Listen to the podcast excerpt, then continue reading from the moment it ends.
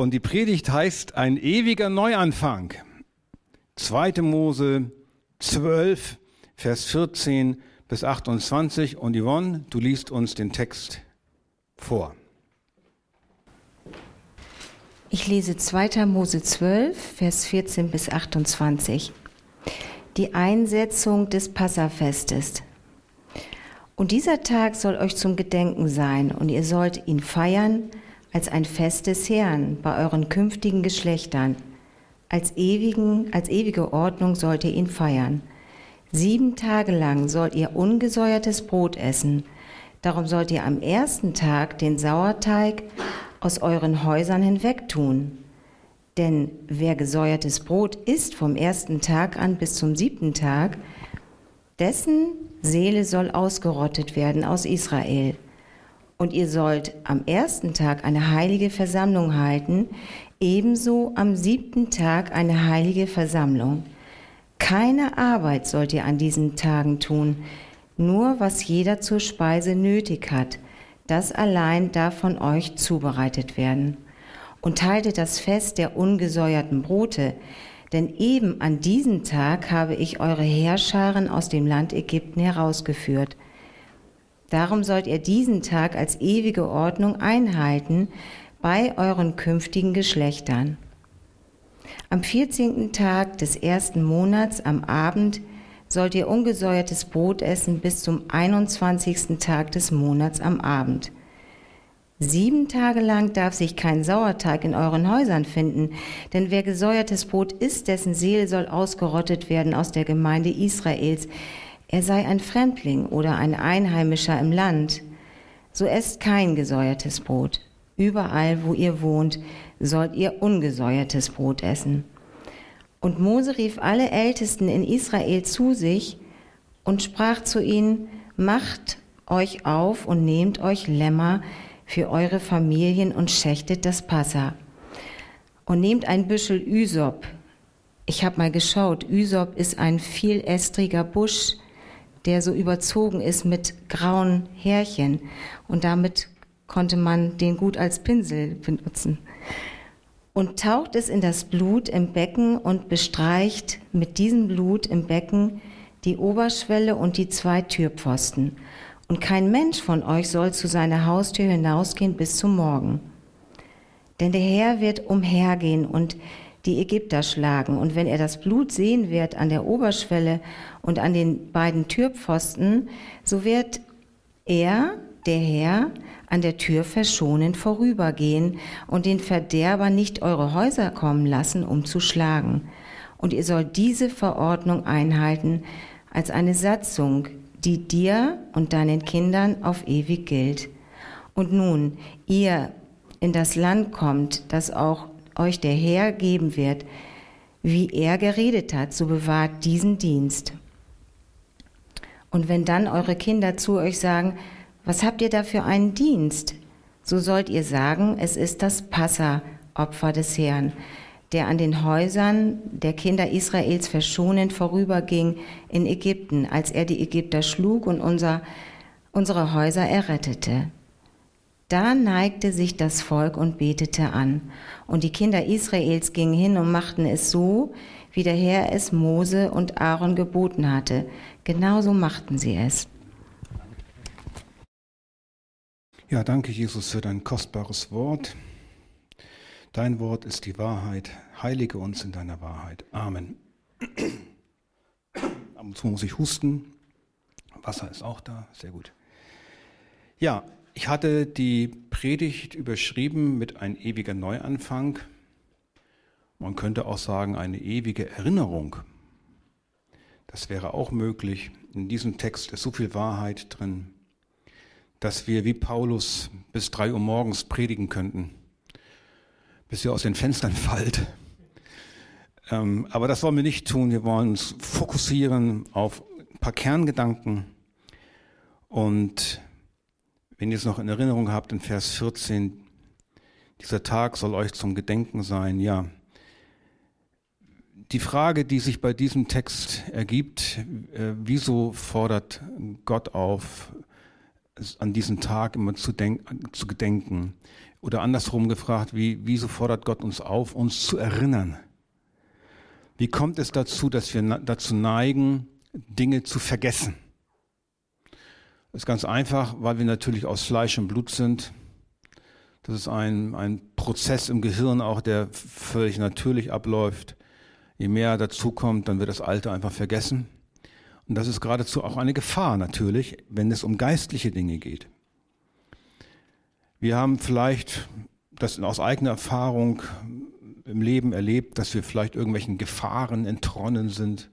Ich, ich selbst bin einmal, auch mehrmals, aber einmal ganz bewusst dem Tode entkommen, als ich als kleines Kind in den Bergen ein Schneefeld runterrutschen wollte. Ich weiß nicht, ob ich das schon mal erzählt habe. Mein Vater hatte mir das beigebracht und dann wurde auf einmal das Schneefeld immer steiler und auf einmal sah ich, um die Biegung herum, das unten, das ging jetzt 300 Meter in die Tiefe und unten waren Felsen. Und ich konnte mich gerade eben noch umdrehen auf dem Bauch im Rutschen und mich mit den Händen und Füßen so fest. Dann kam ich zum Stillstand und bin dann wieder hoch. Und oben saß ich dann mit schlotternden Knien, hatte keiner gesehen, habe auch niemanden erzählt. Und äh, dann irgendwann, wenn dieser Schock dann so nachlässt, über die Jahre, man, man erinnert das nicht mehr, aber äh, solche beinahe Unfälle, da kann man schon ins Nachdenken kommen.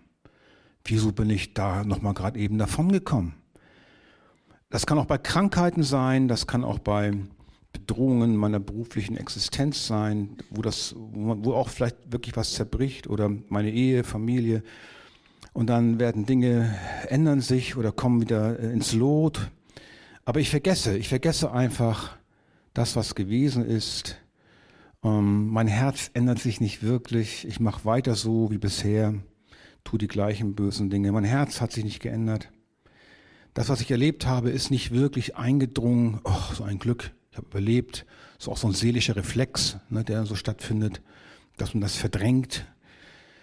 Sonst kann eine, aber es gibt auch natürlich auch schwerwiegende Erlebnisse, wo Menschen damit nicht fertig werden wo dann so posttraumatisch und in Flashbacks und bis hin zu Störungen des Verhaltens ein seelischer Schaden entstanden ist. Aber auch das kann Gott ändern und heilen. Aber darauf will ich jetzt nicht so sehr eingehen. Was ich sagen wollte, ist, unsere Erinnerung muss lebendig bleiben. Erich Fromm schreibt in seinem Buch Haben oder Sein, äh, kein christliches Buch, aber sehr gut zu lesen, sehr klug, dass sich heutzutage die meisten Menschen Fotos machen, um, um sich zu erinnern. Und früher, als es noch kein Handy gab und digitale Kameras sauteuer waren, da hat man richtig Fotos mit einem Film gemacht. Und dann musste man den Film abgeben, in Fotoladen oder wegschicken und dann wurde er entwickelt und dann kam, hat man Bilder gehabt, die hat man eingeklebt in Fotoalben, hat die benannt, beschriftet, Texte drunter geschrieben. Richtig analog. Und das war toll. Und da hat man sogar reingeguckt. Und gucken wir heute mal noch rein. Ich guck, ich habe auf meinem Handy habe ich 5000 Fotos gucke ich mir nie an. Und dann suche ich mal ein Foto. Wo ist denn das? Und das ist hilfreich. Und dann gibt es natürlich Apps, wo man dann äh, Fotos aussuchen kann. Dann kann man sich da automatisch über online ein Fotobuch schicken lassen. Muss man nicht mehr selbst kleben. Andere kleben dann für dich. Geht aber auch. Was ich sagen wollte ist, ähm, dass das eine Art des Erinnerns ist, wenn man nur Fotos hat. Man ist überall dabei, man muss nur fotografieren, fotografieren. Man schafft sich tote Erinnerungen. Ja, man hat dann das Gefühl, ich habe ich hab die Erinnerung, ich habe sie jetzt, ich habe sie in Form eines Fotos, aber man erinnert sich nicht wirklich. Wie erinnert man sich lebendig? Indem man sich hinsetzt abends bei Kerzenschein oder knisternden Kamin und die Kinder und Enkel sitzen zu Füßen auf dem Boden, schauen einen mit ihren leuchtenden Augen an und du erzählst aus deinem Leben, wie du deine Frau kennengelernt hast, wie du in die Gemeinde gekommen bist, wie Christus dich erlöst hat, wie er dein Herz geändert hat. Oder einfach nur aus der Familiengeschichte und, oh, wie war denn das, Papa? Erzähl mal. Und das ist, das ist super. Das ist eine, ein lebendiges Erinnern. Dann kann man natürlich mal aus einem Fotobuch, Album aufschlagen. Puff. Staub weg. Guck mal, das war meine Mama. Oh, versteht was ich meine? Es gibt ein totes Erinnern, es gibt eine lebendige Erinnerung. Und ähm, es ist wichtig, dass wir uns lebendig erinnern an das, was Gott für uns getan hat. Und lebendige Erinnerung heißt auch, dass wir uns immer wieder daran erinnern, weil wir von Natur aus, wie wir geschaffen sind, und jetzt in dieser gefallenen Welt, uns die Erinnerung immer wieder verloren geht. Gott kennt ja unser schwaches und sündiges Herz. Deswegen hätte ich die Predigt auch nennen können, eine ewige, lebendige Erinnerung. Das Volk Gottes, woran sollte es sich denn erinnern? Und zwar sollte das Volk Gottes sich erinnern an einen ewigen, gewaltigen, bis in die Ewigkeit reichenden, gewaltigen, echten, wahren Neuanfang. Denn Gott schafft sich ja mit dem Auszug aus Ägypten, damit schafft er sich das Volk. Es wird dadurch konstituiert. Daher unser Titel, ein ewiger Neuanfang. Wir sind also vergessliche Wesen, und Gott zeigt uns heute Morgen, wie das Volk Gottes eine ewige Erinnerungshilfe bekommt für diese gewaltige Befreiung aus der Sklaverei. Und auch wie wir als Christen, du ganz konkret in deinem, deiner Nachfolge, eine ewige Erinnerungshilfe dafür bekommst, was Gott für dich getan hat. Warum tut er das? Damit wir auf dem Weg zum Himmel nicht einfach liegen bleiben und matt werden, sondern dass wir durch das Erinnern wiederholt gestärkt werden, weiterzugehen. Dass wir in der Nachfolge wachsen, in der Gnade wachsen, wie es Petrus sagt, dass wir in der persönlichen Charakterreife wachsen, dass wir Jesus immer ähnlicher werden, dass die Sünde in unserem Leben mehr und mehr in Schach gehalten wird. Das ist alles das, was wir mit dem Begriff Heiligung nennen. Gott befiehlt uns sogar, uns zu erinnern. Und er sagt das auch hier gleich seinem Volk. Und zwar sagt er seinem Volk, und wir gucken uns gleich den Text an, was sie tun sollen, um sich zu erinnern, bevor die Rettung stattgefunden hat. Sie sind noch in Ägypten. In Vers 1 bis 13 wird erklärt, wie das Lamm geschlachtet werden soll mit dem Blut. Das wiederholt er nochmal. Jetzt kommt ein Einschub. Und jetzt sagt Gott, dass sie ein Fest feiern sollen. Und das tut er, indem er sagt, das Fest soll in der Zukunft gefeiert werden. Also du bist noch gar nicht befreit. Das Volk ist noch gar nicht befreit, aber Gott sagt schon, was sie dann in der Zukunft tun sollen, bevor die Rettungstat geschieht. Und wir lesen nämlich hier in Vers 14, das war der erste Vers aus der heutigen Lese, und dieser Tag, nämlich der Tag der Befreiung, soll euch zum Gedenken sein, also zur Erinnerung. Und ihr sollt ihn feiern als ein Fest des Herrn bei euren künftigen Geschlechtern, als ewige Ordnung sollt ihr ihn feiern. Der Blick Gottes ist also in die Zukunft gerichtet. Gott hat schon die Ewigkeit im Blick in der Zukunft bis zur Auflösung aller Elemente, bis zur Wiederherstellung aller Dinge, wenn Jesus wiederkommt, soll das gefeiert werden als ewige Ordnung bei den künftigen Geschlechtern, also die Kinder der Kinder der Kindeskinder müssen es auch immer wieder hören, denn sie waren ja nicht dabei. Das ist ein Problem. Ich habe mal irgendwo gelesen, gemeinsame Erlebnisse sind nur durch gemeinsames Erleben kommunikabel. Wunderbares, wunderbarer Satz. Ne? Wie können die Kinder und die künftige Generation an diesem Ereignis mit teilnehmen? Und das kommt durch die Einsetzung dieses Festes, das Gott vorgesehen hat. Wie schon gesagt, sind noch da in Ägypten, aber Gott legt schon ein Fest, dass sie das jetzt feiern sollen in der Zukunft.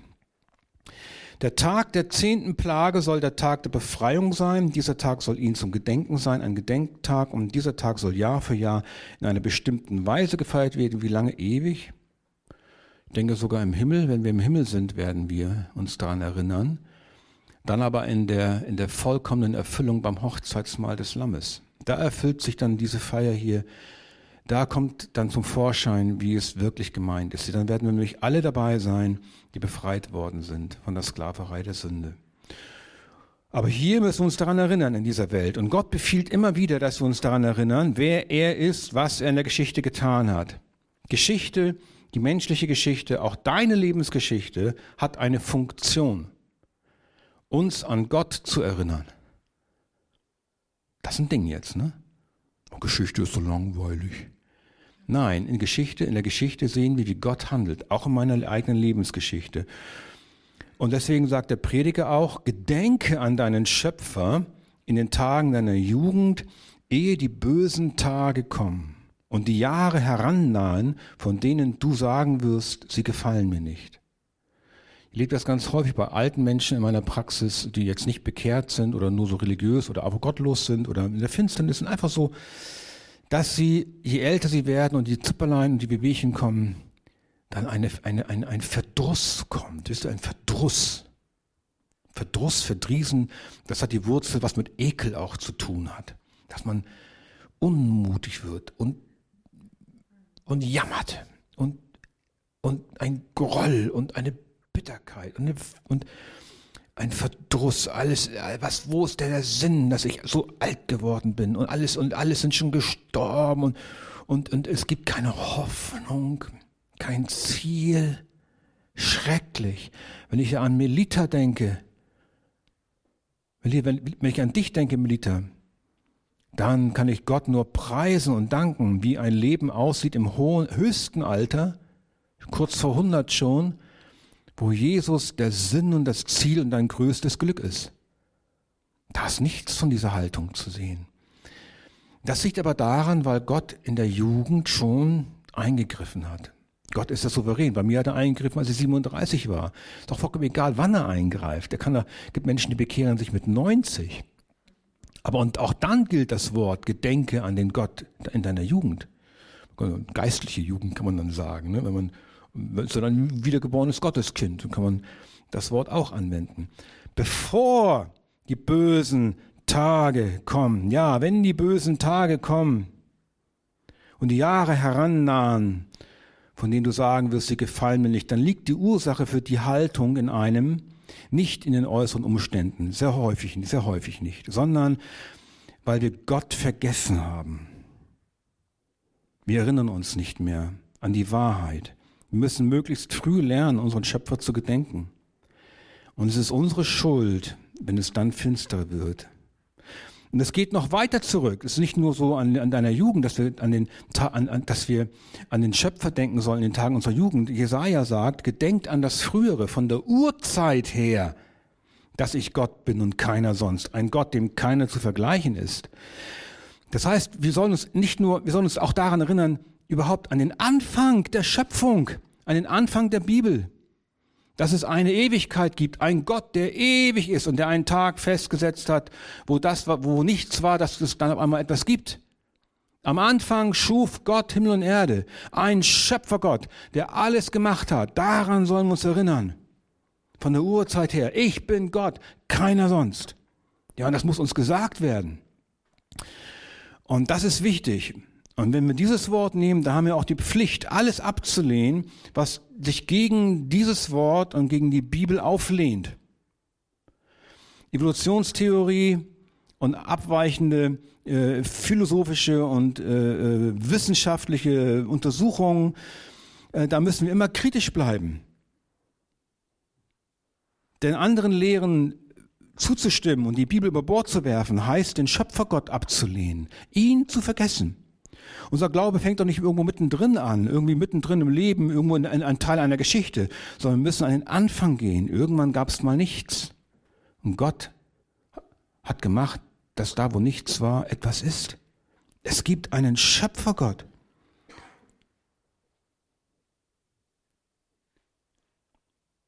Wenn, wir, wenn uns die Galle hochkommt, weil da steht, am Anfang schuf Gott Himmel und Erde, das kenne ich. Was? Ein, ein, ein, ein Schöpfergott. Gibt keinen Gott. Das ist alles durch Zufall entstanden. Alles durch Zufall. Brownsche Molekularbewegung. Wenn das ist, dann lebt man in einem System, in einer Ideologie, die den Zufall betont. Dann ist es ein Leben ohne Gnade, dann gibt es letztlich auch keine letzte Moral, keine Liebe, kein Gericht, keine Strafe, keine Rebellion gegen den Schöpfergott, dann kann man machen, was man will. Der Gott lobt, dass es überhaupt noch Gesetze gibt, die Regierungen erlassen. Lasst doch alle Gesetze fallen, macht doch, was ihr wollt. Den Kindern wird doch auch schon gesagt, lebt doch, wie ihr wollt, das Kind muss sich frei entfalten. Wenn das Kind nicht lernt, sich unterzuordnen unter die elterliche Ordnung im guten Sinne, dann wird es der erwachsene Mensch auch nicht tun und sich schon gar nicht Gott unterordnen. Da kann ich meine Tochter missbrauchen und bekomme noch eine schöne Therapie, weil ich ja krank bin. Gott als Richter nach meinem Tod zum Lachen. Nein, wir müssen uns erinnern an diese elementare Wahrheit. Und ich sage euch, das ist ein Wirken des Heiligen Geistes. Äh, das kann nur der Geist einem durch das Wort offenbaren, dass es einen Schöpfergott gibt. Das, ist, das kann man sich nicht selbst ausdenken. Als kleine Kinder, als, als ich ganz klein war, wusste ich, dass es einen Gott gibt. Manchmal haben Kinder noch so einen unverstellten Blick, der erst dann durch die Erziehung und die Schule kaputt gemacht wird. Aber Gott ist am Wirken und in seiner Souveränität sorgt er natürlich dafür, dass die, die er liebt und die er erwählt hat, auch zu ihm kommen. In dieser Welt ist es, das ist diese Welt, ihr Lieben, das ist die Welt, in der wir leben. Das ist die gefallene Welt. Das ist die Finsternis dieser Welt, die den Schöpfergott und die den Sohn Gottes vergessen hat. Auch wir Christen tendieren dazu, zu vergessen. Deswegen sagt Paulus im zweiten Timotheus, halte im Gedächtnis, Jesus Christus, aus dem Samen Davids, der aus den Toten auferstanden ist, nach meinem Evangelium. Also wenn wir das Evangelium lernen wollen, sollen wir bei Paulus am besten lernen, am besten noch bei Jesus, der sagt, lernt von mir. Aber letztlich ist es der Verweis auf das Wort, lernt aus dem Wort. Die Israeliten sollten sich also erinnern, Sie standen kurz vor dem Auszug aus Ägypten. Neun Plagen waren bereits über das Land gekommen. Die zehnte Plage stand bevor. Gott hatte angekündigt, dass er jetzt selbst nach Ägypten kommen würde, um Gericht an alle Erstgeburt zu halten. Und das Volk Gottes, hatten wir auch letzten Sonntag gehört, würde diesmal nicht von der Plage ausgenommen werden. Denn auch sie waren erlösungsbedürftige Sünder und des Gerichts schuldig, das den Tod zur Folge hat. Denn Sünde im Herzen und ein sündiges Wesen führt im Gericht ohne Ausnahme zum ewigen Tod wie es der Hebräerbrief auch schreibt, und so gewiss es den Menschen bestimmt ist, einmal zu sterben, danach aber das Gericht, das ewige, heilige Gericht. Kommt gleich wieder der Schirm, ne? ja, sehr gut. Und so sollte hier alle Erstgeburt in Ägypten als Zeichengericht sterben, um dies klarzustellen.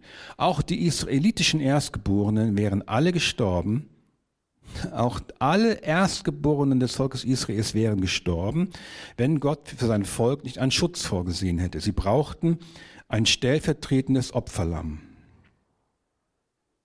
Jetzt ist hier irgendwas durcheinander geraten. Ähm, also wenn, ihr das, wenn das jetzt nicht klappt ähm, mit, den, mit den Folien, ich bin jetzt hier wieder drin im, in, der, in der Präsentation. Es geht auch so. Ne? Früher gab es auch keine Präsentation. Hört euch die Bibelverse einfach an. Äh, sie brauchten also ein stellvertretendes Opferlamm. Pro Familie musste als Stellvertreter ein makelloses Lamm sterben. Warum? Weil pro Familie gab es ja einen Erstgeborenen. Das Lamm ist also für eine Person immer gedacht. Und das, das Blut des Lammes sollte, wie wir es gelesen haben, als Zeichen des Gehorsams an die Türpfosten und Oberschwelle gestrichen werden. Ich will ganz kurz mal was versuchen. Ich logge mich nochmal ein, äh, Timo.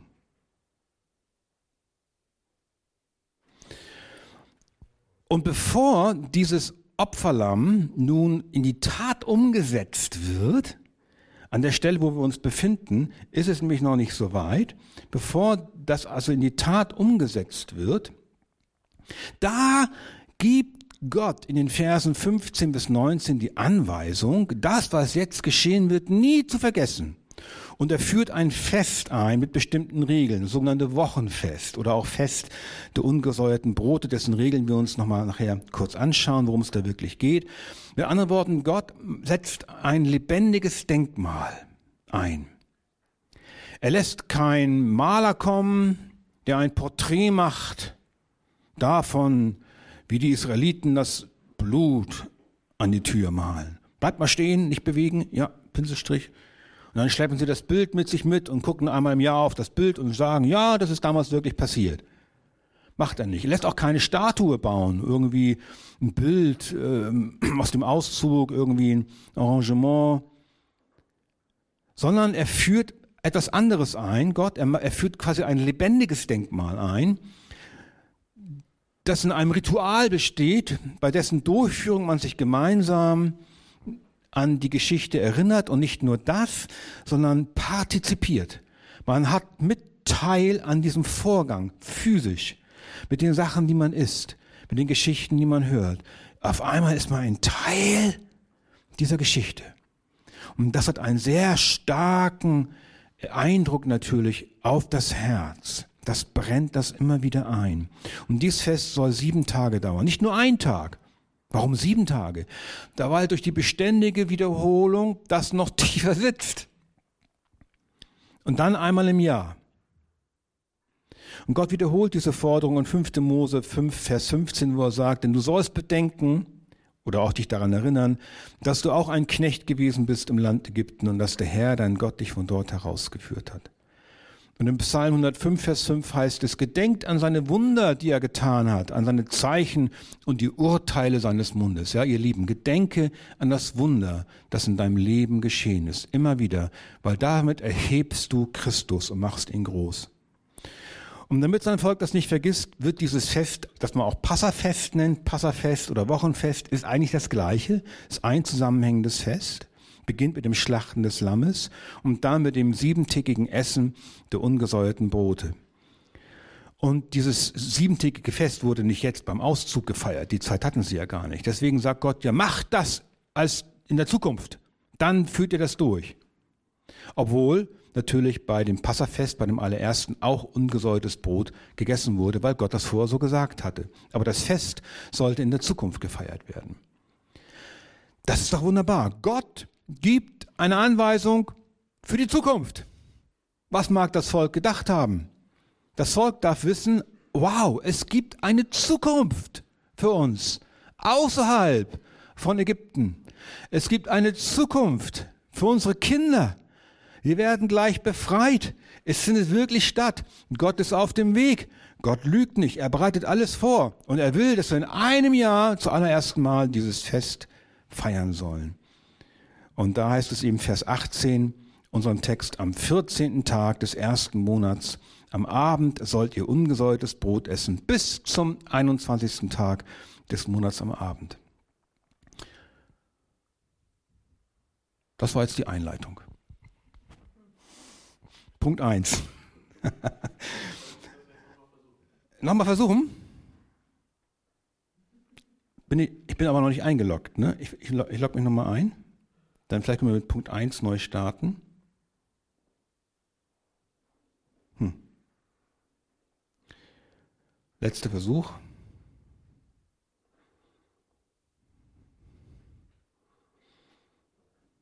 Geht? Ha? Gut, muss ich kurz die Bibel stellen. Ja, und das ist jetzt der erste Punkt. Ein neuer Anfang durch stellvertretende Rettung.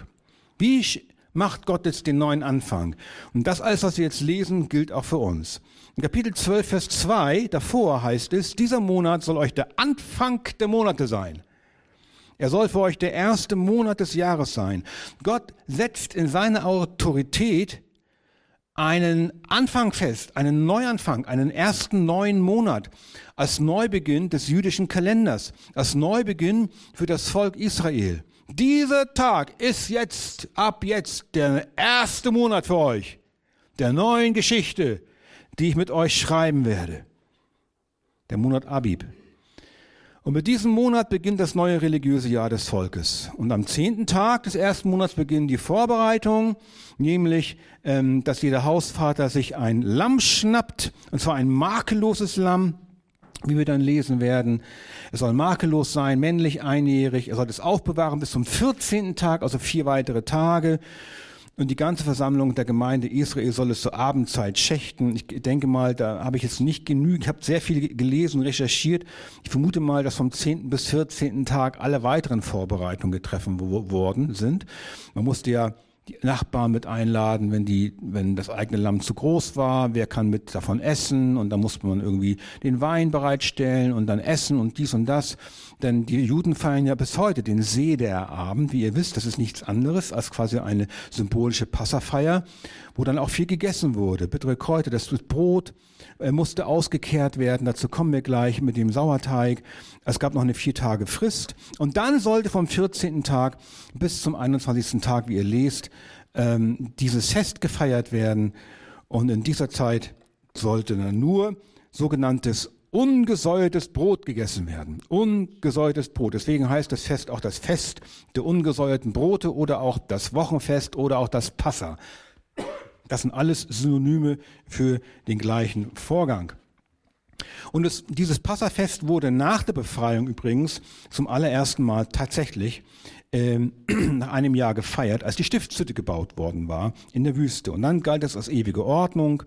Und besonders betont wird das Passafest dann, ähm, als Josua den Jordan überquert hatte und das Volk wirklich in das gelobte Land gekommen war. Da erfüllte sich das, was hier steht. Und nun, wenn ihr in das Land kommt, das euch der Herr geben wird, wie er geredet hat, so bewahrt diesen Dienst. Und wenn eure Kinder zu euch sagen, was habt ihr da für einen Dienst? So sollt ihr sagen, es ist das Passeropfer des Herrn, der in den Häusern der Kinder Israels verschonend vorüberging in Ägypten, als er die Ägypter schlug und unsere Häuser errettete. Also im Mittelpunkt dieses Ereignisses steht das Lamm.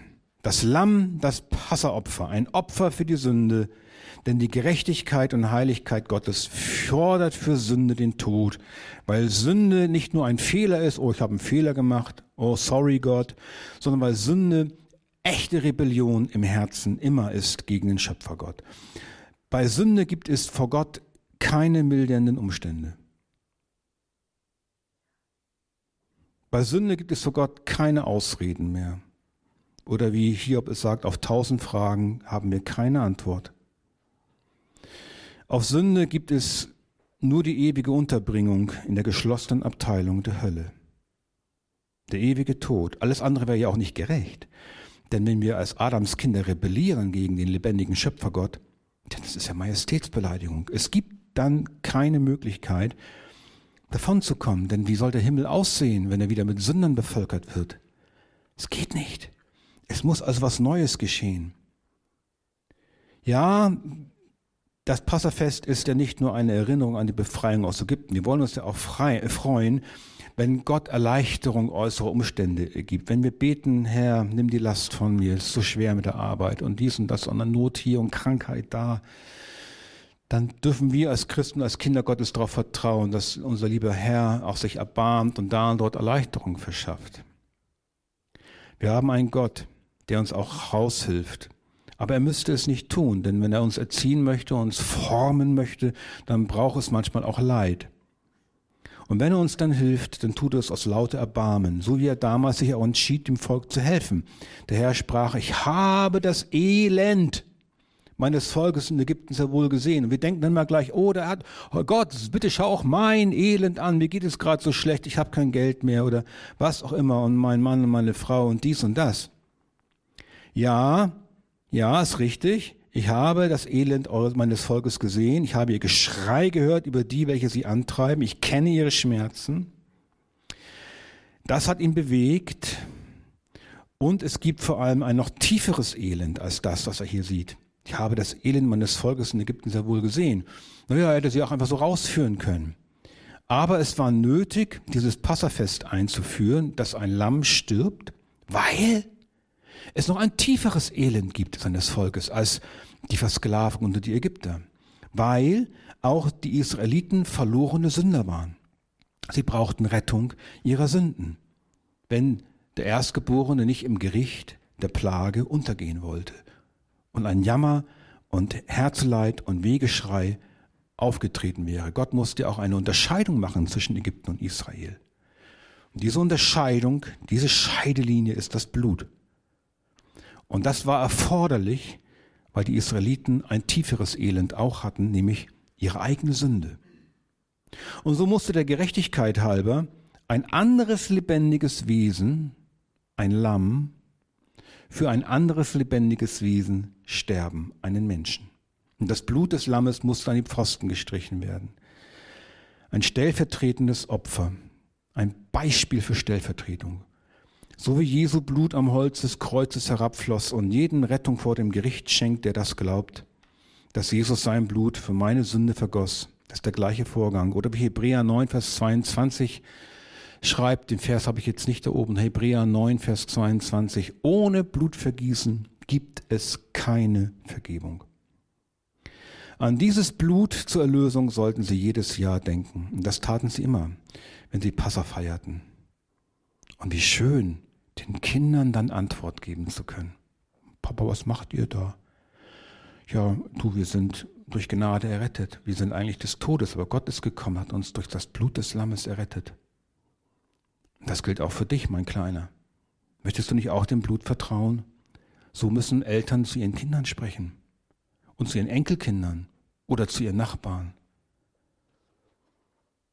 Denn auch wir haben es doch erlebt, wir haben auch ein Passalam, das ist Christus, der geopfert ist.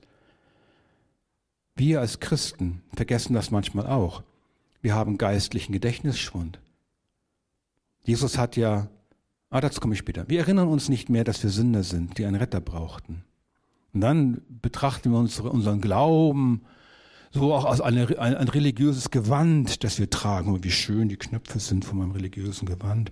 Ich habe auch ein Bild zu Hause, wo Jesus gekreuzigt ist. Ich habe ganz viele Bilder zu Hause. Überall sind Bilder von Jesus und da ist noch ein Kruzifix. Und ich mache auch Wallfahrten. Ich mache eine Wallfahrt und äh, bin auch schon die Knie hochgerutscht in Rom und habe auch immer schön Ablass gezahlt und was weiß ich, was man ausdenkt äh, um an Religi oder gute Werke und dann äh, denkt man, dass man wieder etwas weniger auf der Waage hat, der eigenen Schuld.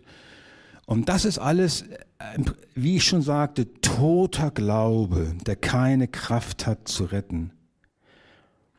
Wenn aber, wenn aber in meinem Herzen die Erinnerung wach ist, dass ich nur dadurch errettet bin, dass Christus für mich starb, der Sündlose für den Sünder, dann sieht das alles ganz anders aus.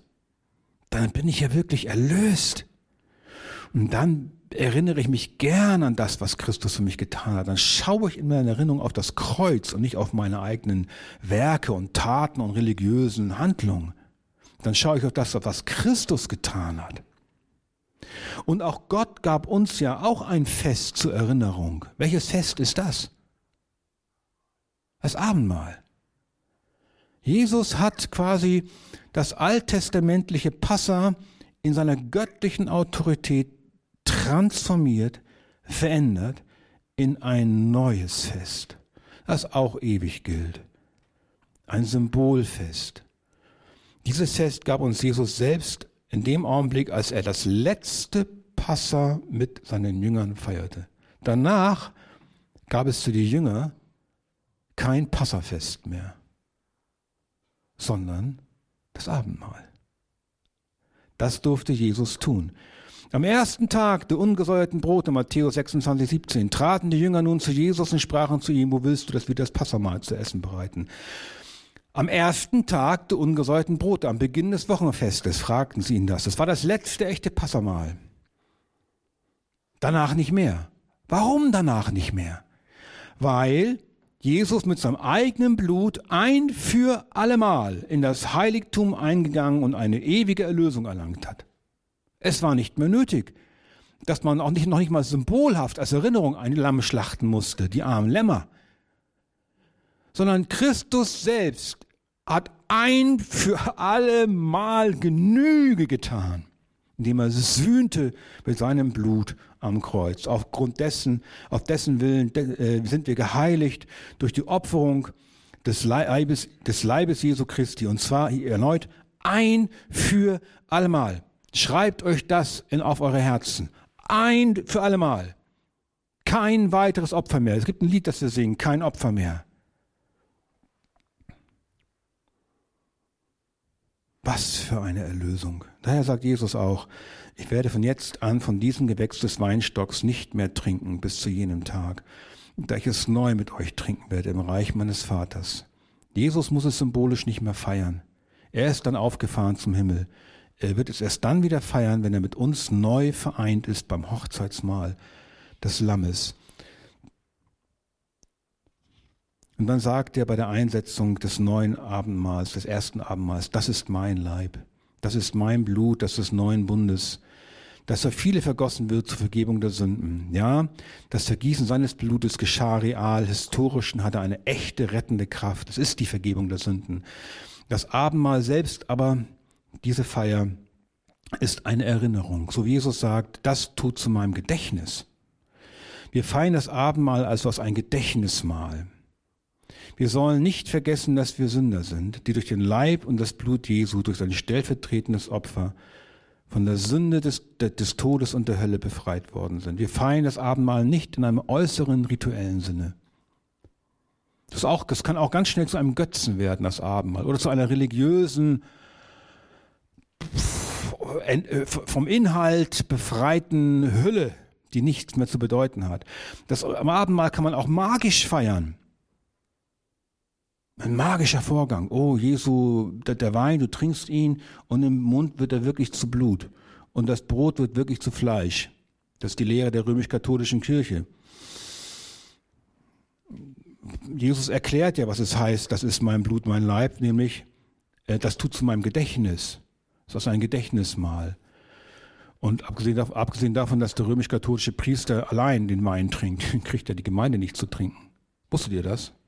Ein Ding, ne?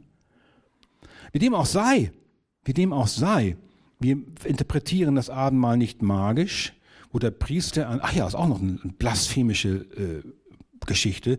Im, im, Im katholischen Abendmahl wird Christus tatsächlich priesterlich erneut geopfert. Sie erinnern, erinnern sich nicht, nicht nur daran, was geschieht, sie opfern ihn neu. Und das ist Schuld, das ist Sünde, das ist, das ist Gotteslästerung. Ein für alle Mal haben wir gelesen, nie wieder. Auch nicht äh, in einem priesterlichen Akt wird Christus erneut geopfert. Nein, dies tut zu meinem Gedächtnis. Oh ja, das ist schwierig, wenn die Religion sich mit ihren giftigen Wurzeln eingegraben hat in die Herzen. Da kann nur Jesus Befreiung schenken. Das ist nicht leicht, aber er kann das tun. Also, die Grundvoraussetzung für den Neuanfang ist, dass ein Opferlamm starb. Auch für das Volk Israel ist das erstmal die Grundvoraussetzung. Erstens, Neuanfang geht nur, wenn ein Opferlamm stirbt, wenn du das erlebt hast und glaubst, dass Christus für dich gestorben ist. Das zweite ist, ein neuer Anfang, das letzte Punkt, durch Ausfegen des Sauerteigs. Was ist denn das für eine Geschichte? Sauerteig. Das Passafest wird auch Fest der ungesäuerten Brote genannt. Habe ich schon erwähnt, ein Fest, das eine Woche lang gehalten werden soll. Zuerst das Lamm schlachten. Und dann sollte man nicht einfach irgendein Brot backen, um das Lamm zu essen, nämlich was damals auch wie heute gang und gäbe ist, ähm, äh, gesäuertes Brot, sondern man sollte ungesäuertes Brot nehmen. Also Brot, das hergestellt wird ohne Hefe oder irgendeinen biologischen Gärungsprozess. Einfach nur, ja, wie, wie macht man das? Mehl, Wasser und aus, ne? Salz noch vielleicht, ja. Das ist mehr, ja. Ich glaube, die, glaub, diese, diese Matze, die man kauft, das ist auch sowas, ne? Ungesäuertes Brot. Und das ganze Haus sollte auch vom Sauerteig befreit werden, hatten wir gelesen. Da durfte kein Krümel mehr im Haus sein. Gut, beim Auszug aus Ägypten in dieser einen Nacht, da war das nicht möglich. Das war dann die Anordnung ja für die Zukunft. Und bei diesem Wochenfest sollte der Sauerteig aus dem Haus raus. Und zwar sieben Tage lang. Ich glaube, die haben wahrscheinlich jeden Tag das Haus gefegt. Hätte ja sein können, dass durch den Wind und Staub irgendwie noch beim letzten Brotbacken da an der Ecke ein Krümel Sauerteig liegt oder irgendwie unter dem Tisch oder unter dem Teppich, muss sollte alles raus bei diesem Fest, muss ich erinnern.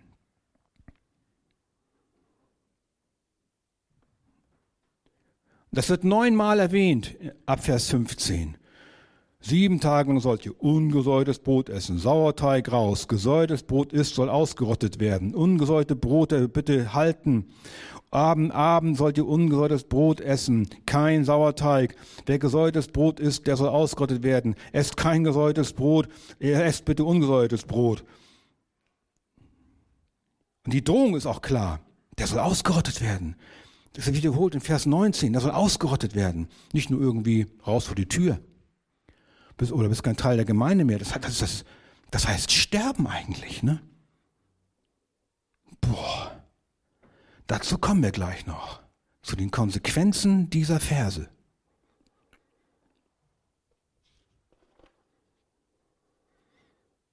Der Sauerteig erinnert das Volk an den hastigen Auszug aus Ägypten. Es war auch, war ja keine Zeit, Brot mit Sauerteig anzusetzen. Das dauert ja.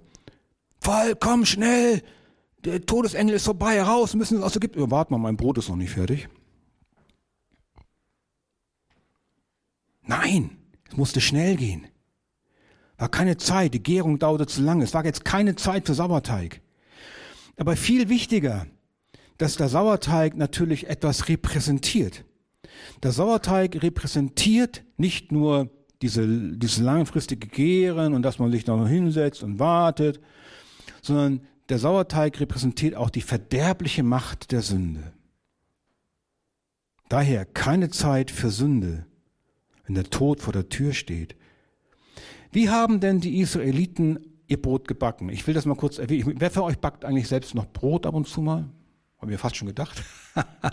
Meine Frau auch, Ketteln auch. Aber es gibt auch so Backautomaten, so Backdinger, die man zu Hause hinstellen kann.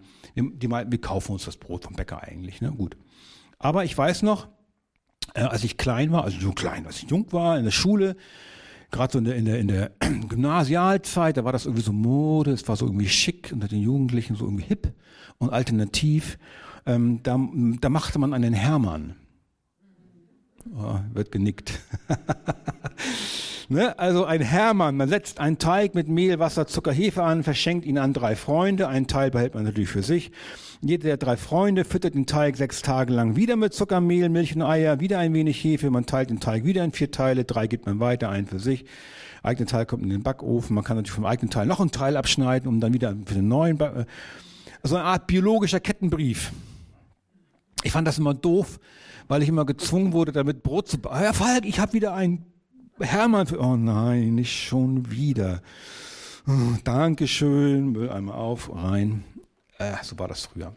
Aber ähm, das ist ein Symbol. Dieser Sauerteig, also ich habe das nur erwähnt, äh, um das bisschen lebendiger darzustellen, mit dem gegorenen Teig. Und dieser gegorene Teig ist in der Bibel ein Bild für Sünde. Gott wollte nicht, dass das Volk, man kann das sagen, alten Teig aus Ägypten mitnimmt. Für einen Neuanfang musst du dich lösen von diesen Dingen. Vor allem von den falschen Göttern und Götzen im Land Ägypten. Du kannst keinen Neuanfang machen, echten Neuanfang mit Gott und deine alten Götzen weiter pflegen dann ist es kein Neuanfang. Sauerteig steht also für, die verderbende Macht der Sünde, ungesäuertes Brot für die Heiligkeit und Reinheit, denn es wird ohne Gärungsprozesse gemacht. Und ungesäuertes Brot war deshalb für das Volk die Erinnerung, sich selbst von Sünde fernzuhalten. Die Botschaft lautet also mit dem Sauerteig, dass ein Neuanfang bedeutet, sich loszusagen von den Götzen und der Sünde, in meinem Herzen. Deswegen befiehlt Gott das. Es soll ein wahrer Neuanfang sein, nicht nur kalendarisch, monatneu, sondern auch in mir. Nicht nur ein äußerlicher Neuanfang, sondern ein innerer Herzensneuanfang.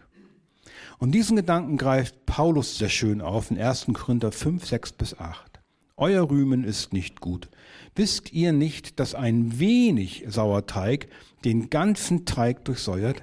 Darum fegt den alten Sauerteig aus, damit ihr ein neuer Teig seid, da ihr ja ungesäuert seid.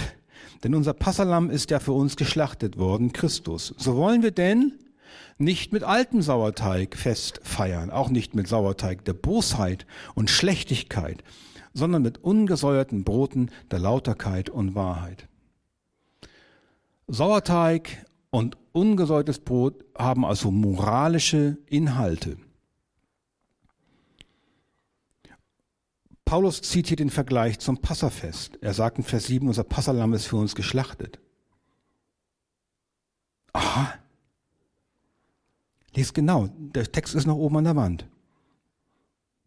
Vers 7. Fegt den alten Sauerteig aus, damit ihr ein neuer Tag seid. Nun steht da, da ihr ja ungesäuert seid. Denn unser Passalam ist ja für uns geschlachtet worden. Das ist jetzt der Knackpunkt. Jetzt kommt es darauf an, dass diese Überlegung völlig in euren Herzen und Gedanken hineinkommt. Fegt den alten Teig aus, weil ihr ungesäuert seid. Was Paulus hier macht, ist, dass er uns sagt, was unser Stand in Christus ist. Durch den Glauben an Jesus als das eine ein für alle Mal durchgeführte Opferlamm bist du sein Kind geworden und damit bist du ungesäuert geworden. Gott versetzt dich in den Zustand durch den Glauben des Ungesäuertseins. Das ist ein Indikativ. Das ist der Stand, in dem wir sind. Es ist also, es ist also durch Gott erstmal übernatürlich etwas mit mir passiert. Ich bin eine neue Kreatur geworden. Kann man auch, das ist der gleiche Ausdruck. Du bist neu geschaffen worden. Du bist ein ungesäuerter Teig geworden. Warum? Weil Christus für dich ja geschlachtet worden ist. So, das ist eine wichtige Grundüberlegung, denn es nützt nichts, den Sauerteig der Sünde aus meinem Leben mit eigener Anstrengung und guten Taten herauskehren zu wollen. Das ist dieser religiöse Irrtum. Dass wenn ich mich nur äußerlich recht gläubig verhalte und mich ordentlich anstrenge und, und dass, dass man das so sieht, dann bin ich vor Gott angenehm. Das ist ein tödlicher religiöser Irrtum. Das wäre quasi die Lüge der Werkegerechtigkeit. Ich muss was tun, damit ich ungesäuert bin. Nein, du bist ungesäuert und deswegen kannst du erst was tun. Weil du ungesäuert bist. Deswegen erst bist du in der Lage, den Sauerteig auszukehren. Du kannst fegen, wie du willst. Wenn du aber gesäuert bist, nützt das nichts. Du musst erst ungesäuert werden durch den Glauben an Christus. Dann erkennst du auch erst, was Sünde ist. Die Verlogenheit meines Herzens. Dann erst bin ich in der Lage, die Sünde auszukehren. Versteht ihr das? Das ist auch das Thema des Epheserbriefes. Wer wir sind durch den Glauben und was wir dann tun sollen. Das ist dann auch unsere Verantwortung. Gott hat uns zum Glauben, äh, lebendigen Glauben geschenkt. Und nun ist es auch meine Verantwortung, dass ich das tun soll. Denn jetzt, jetzt erst kann ich das. Der Sauerteig muss jetzt raus, wo du entsäuert worden bist. Und nicht nur einmal, immer wieder. Warum? Was hat Sauerteig für eine wunderbare Fähigkeit? Du wächst wieder. Ne? Du hast noch so einen kleinen Würfel hier so, ne? Und dann, so ein Riesending. Kartoffelsack. Ich höre immer wieder von Alkoholikern, die sagen, ach, der Schnaps und das Bier. Ich bin, ich bin, ich bin, ich bin trocken. Ich, ich, ich trinke, aber, aber wieso hast du noch Schnaps da stehen? Ja, das ist für die Gäste. Er lacht. Das ist Lüge. Das ist Selbstbetrug. Man will noch Sauerteig zu Hause haben. Man will noch Sauerteig im Herzen haben. Man hat dann Ausreden. Wenn das so ist, hast du den Ernst der Lage noch nicht erkannt. Ja, wie ist denn das mit dem Sauerteig in unseren Herzen? Wie ist das mit dem Sauerteig in deinem Herzen? Denkst du, Gott macht Kompromisse mit dem Sauerteig der Sünde in deinem Herzen? Gott macht keine Kompromisse, denn Sünde ist ein Feind. Gott kann keine Gemeinschaft haben mit Sünde. Ja, wie kann denn das sein, dass Christus in mir ist, wo ich noch Sünde in mir ist? Ja, das ist ja wunderbar, dass Christus mir ist, sonst hätte ich gar keine Chance. Er hilft mir jetzt ja immer dagegen anzugehen, gegen die Sünde. Und Gott zeigt uns ja jetzt durch den Heiligen Geist, weil er in uns wohnt, was ich noch so verstecke in meinem Haus. Ja, was verstecke ich in meinem Haus? Was versteckst du in deinem Haus? Entweder wirklich in deinem realen, physischen Haus oder im Haus deines Herzens. Und wenn es noch so wenig ist, jede Sünde, jede kleinste Sünde kann wie ein Brandbeschleuniger wirken. Und damit meine ich jetzt nicht so sehr so wie äh, so Dinge, die man vielleicht so sieht, sondern was im Herzen abgeht. Vielleicht weißt du einfach alles immer besser. So besser, Besserwisserei. Sauerteig. Du neigst zu Zornesausbrüchen. Oh, ich kann nichts dafür. Nein, es ist Sauerteig. Du redest schlecht über andere. Du frönst einer Sucht. Du bist der Wettleidenschaft erlegen. Du machst vielleicht Internetspiele oder In-App-Käufe. Kennt ihr das? In-App-Käufe? Vielleicht trinkst du heimlich oder bist glücksspielsüchtig, zockst an der Börse, liebst irgendwelche Drogen und, und verharmlost das, schaust heimlich Pornos. Oder du liebst einfach irgendwas viel mehr als Jesus, wovon du nicht lassen willst. Gier nach Reichtum, schönen Autos, Kleidung, Sex, Ansehen. Vielleicht ist es auch der Groll in deinem Herzen, den du pflegst. Sauerteig. Deine Rechthaberei, Sauerteig. Vielleicht vergötzt du dein Kind und setzt es über deine Ehe. Sauerteig. Statt dass du deine Sünde aus dem Herzen wirfst, wirfst du lieber deinen Mann raus. Sauerteig. Oder du hängst einer falschen Lehre an, das ist ein echter Sauerteig, und willst dich partout nicht korrigieren lassen. Oder dein Stolz ist verletzt, weil deine Wünsche sich nicht erfüllen. Und deswegen bist du so ermattet, kraftlos und voller Depression und Selbstmitleid.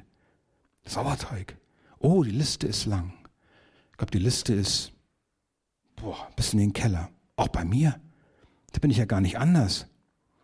Und dann, wenn das nicht, jetzt kommen wir zu dem Text, wenn das nicht aus unserem Haus rausfliegt, dann werden wir ausgerottet. Wir sind des Todes.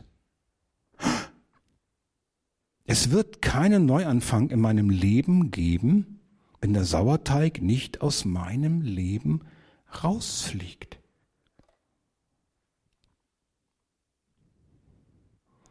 Du hast dich wie eine Made im Speck deiner Gewohnheiten eingerichtet.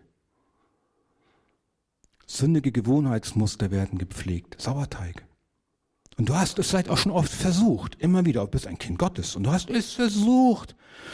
Und schon wieder hast du deinen Mann, deine Frau und dein Kind angeschrien. Und schon wieder hast du das heimlich gemacht und das gemacht.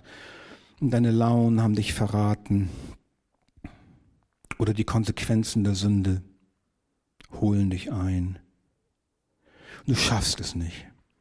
Und du sagst, oh, ich habe es so oft versucht. Oder wie ich es oft höre, ich habe alles versucht, sagen mir Leute. Dann frage ich immer, wirklich alles?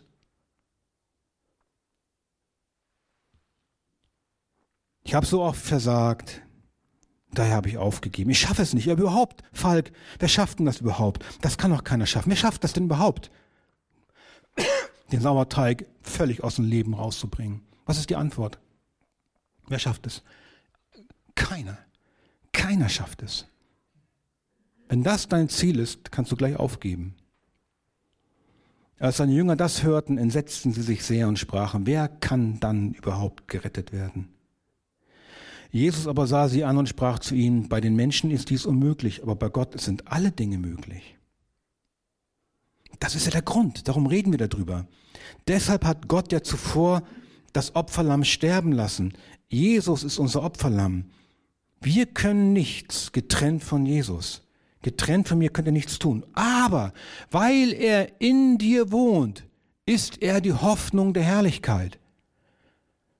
Wir werden, ich sage euch, wir werden es nie schaffen, die Sünde aus dem Leben rauszukehren, dass sie sündlos werden. Wenn wir einmal durch die Bekehrung Kinder Gottes geworden sind, da sind wir doch ein für allemal, auch das kann man sagen, gerecht gemacht vor Gott. Und nichts und niemand kann uns aus der Hand Gottes reißen, auch noch nicht, auch nicht mehr der alte Sauerteig. Denn eines Tages sterben wir den leiblichen Tod. Und dann ist das ja auch abgetan. Und dann stehen wir auf mit Christus, kriegen einen neuen Leib. Alles wird verwandelt. Da ist dann kein Sauerteig mehr. Und jetzt hier ist Christus in deinem Herzen. Wenn du ihm nachfolgst, dann bist du bereitwillig, immer da bist gerne, gerne fegst du immer wieder aus. Oh, danke, Jesus. Danke, dass du mir meine Sünde wieder zeigst. Mein Ungehorsam, meine Rechthaberei. Ich möchte nicht mehr so sein. Hilf mir. Dann tust du Buße. Gehst auf die Knie und sagst, bitte, Jesus, lass mich nicht zu Schanden werden. Und danke auch, du kannst auch danken, dass du nicht mehr ausgerottet wirst aus dem Volk. Weil Christus für dich ausgerottet wurde. Er starb doch deinen Tod am Kreuz. Deswegen mühe dich nicht ab, sondern sei entspannt. Und wenn du Sünde entdeckst, ja, ich will das nicht mehr. Und dann stellst du fest nach drei Wochen, oh nein, Und deswegen dient der Gottesdienst dazu, dieses wöchentliche sich treffen, auch das äh, monatliche Abendmahl, wie wir es feiern, die Andacht zu Hause, Hauskreis, Treffen mit Geschwistern, immer wieder, dass wir uns gemeinsam daran erinnern, wir sitzen im gleichen Boot. Wir müssen immer, das ist, das ist, das ist die Rechtfertigung, einmal und, und nie wieder. Dann kommt die Heiligung, der Prozess, das beständige Ausfegen unseres Hauses. Unser Haus zu Hause würde auch schmutzig. Du putzt dein Haus nicht dann bilden sich Staubflocken. Und dann sagst du auch nicht, oh, macht ja alles keinen Sinn. Du nimmst einen Staubsauger und saugst das weg. Das ist ganz einfach. Warum? Weil dein Haus soll doch schön sein für Christus. Das ist die Haltung, um die es geht. Aber ohne Christus können wir gar nichts tun. Aber ist jemand in Christus, so ist eine neue Schöpfung. Das Alte ist vergangen, siehe, Neues ist geworden. Und das geschieht durch den Glauben. Und dann sagt dir auch Gott, was gut ist, in Micha 6, Vers 8. Es ist dir gesagt, o oh Mensch, was gut ist und was der Herr von dir fordert. Recht tun, Liebe üben, demütig wandeln, nicht höher von uns denken, als wir sind. Daher zum Schluss, bekehre dich. Das ist der einmalige, ewige Neuanfang, ein echter Zerbruch am Kreuz, durch einen echten heiligen Schrecken über meine echte Sünde, die durch das echte Sterben und Auferstehen Christi beseitigt wurde. Das geschieht nur einmal und ist ewig gültig. Dann tu täglich Buße, kehre täglich um. Feiere das Abendmahl mit Freude, erinnere dich an die Einheit mit dem Leib. Lass ab von dem, was Gott nicht gefällt. So wirst du Jesus einfach ähnlicher. Das ist Nachfolge, Jüngerschaft oder auch Heiligung. Toleriere keine Sünde in deinem Leben. Nicht in einem gesetzlichen Sinn. Ein Motto, ich muss jetzt graue Röcke tragen und, und dies und das und machst du List, was du darfst und nicht darfst. Nein, nein, nein, nein, wir leben aus der Gnade. Aber weil wir Jesus lieben, wollen wir die Dinge ja nicht mehr tun, die ihm nicht gefallen. Höre auf, die Schuld und Sünde bei deinem Nächsten zu suchen. Das ist auch Sünde. Wenn du Christ geworden bist, ein Kind Gottes, hat dich Gott entsäuert. Aber der alte Sauerteig will wieder immer hochkommen. Oder wie Luther, wie Luther gesagt hat, der Schweinhund kann schwimmen. Wenn du den Schweinhund entdeckst, den Sauerteig entdeckst, dann preise Gott. Er ist der Heilige Geist, der es dir durch sein Wort zeigt, dass da Sünde ist. Kehre sie aus, nimm den Staubsauger, wende dich ab, putz dein Haus. Wenn du erneut versagst, beginne von vorne, gib nicht auf. Das ist der gute Kampf des Glaubens wie Paulus sagt. Bis wir heimgehen, ist immer wieder ein Neuanfang nötig und er ist möglich. Er ist sogar gefordert, weil Christus in dir lebt. Wir sind immer in Gefahr, unser Herz nicht auszufegen und dann nimmt der Sauerteig zu. Und vielleicht ist genau das, was du gerade jetzt in deinem Leben erlebst, die Folge des Sauerteigs in deinem Herzen und nicht so sehr die des Herzens deines Nächsten. Daher gibt Gott diesen so einfachen und klaren Befehl. Tut den Sauerteig raus. Er sagt nicht, geh zum Psychiater, du armes Schwein, bist der Kranken, kannst nichts dafür. Nein, er sagt, nimm den Besen. Kehre den Sauerteig aus deinem Herzen aus, nimm deine Matte, steh auf und geh. Und dann lesen wir zum Schluss, als das Volk das hörte, da neigte sich das Volk und betete an. Unsere Reaktion entscheidet jetzt auf diesen Text, wie es weitergeht. Entweder sprühe ich Gift und Galle gegen diese Wahrheit oder ich beuge mich. Letztens erst wieder gehört, wer hat mir das erzählt? Ich sage lieber nicht, wer es mir erzählt hat. Ich werde nicht zu Kreuze kriechen. Ja, da sagt die Schrift, eines Tages wirst du es tun. Entweder jetzt mit Freude oder dann zähneknirschend. Da neigte sich das Volk und betete an. Wen bete ich an? Herr Christus, das Opferlamm. Es gibt doch keine bessere Nachricht. Und wir verhöhnen das Opfer Christi, wenn wir uns nicht beugen. Was für eine Schande. Aber was für eine Freude, was für eine Glückseligkeit, wenn wir uns beugen. Wenn Gott uns nämlich erinnert, dass wir aus Gnade durch das Blut des Lammes Jesu gerettet worden sind. Sollten wir uns da nicht einfach neigen und Christus anbeten? Als Isaak, der von seinem Vater Abraham geopfert werden sollte, Abraham fragte auf dem Weg zum Altar, wo ist das Opferlamm? Da hat Johannes der Täufer diese Frage beantwortet. als er Jesus am Jordan auf sich zukommen sah, siehe, das Lamm Gottes, das die Sünde der Welt trägt. Daher, siehe, hier ist ein Neuanfang für dich. Er liegt bereit in Christus. Und dann fege aus. Täglich.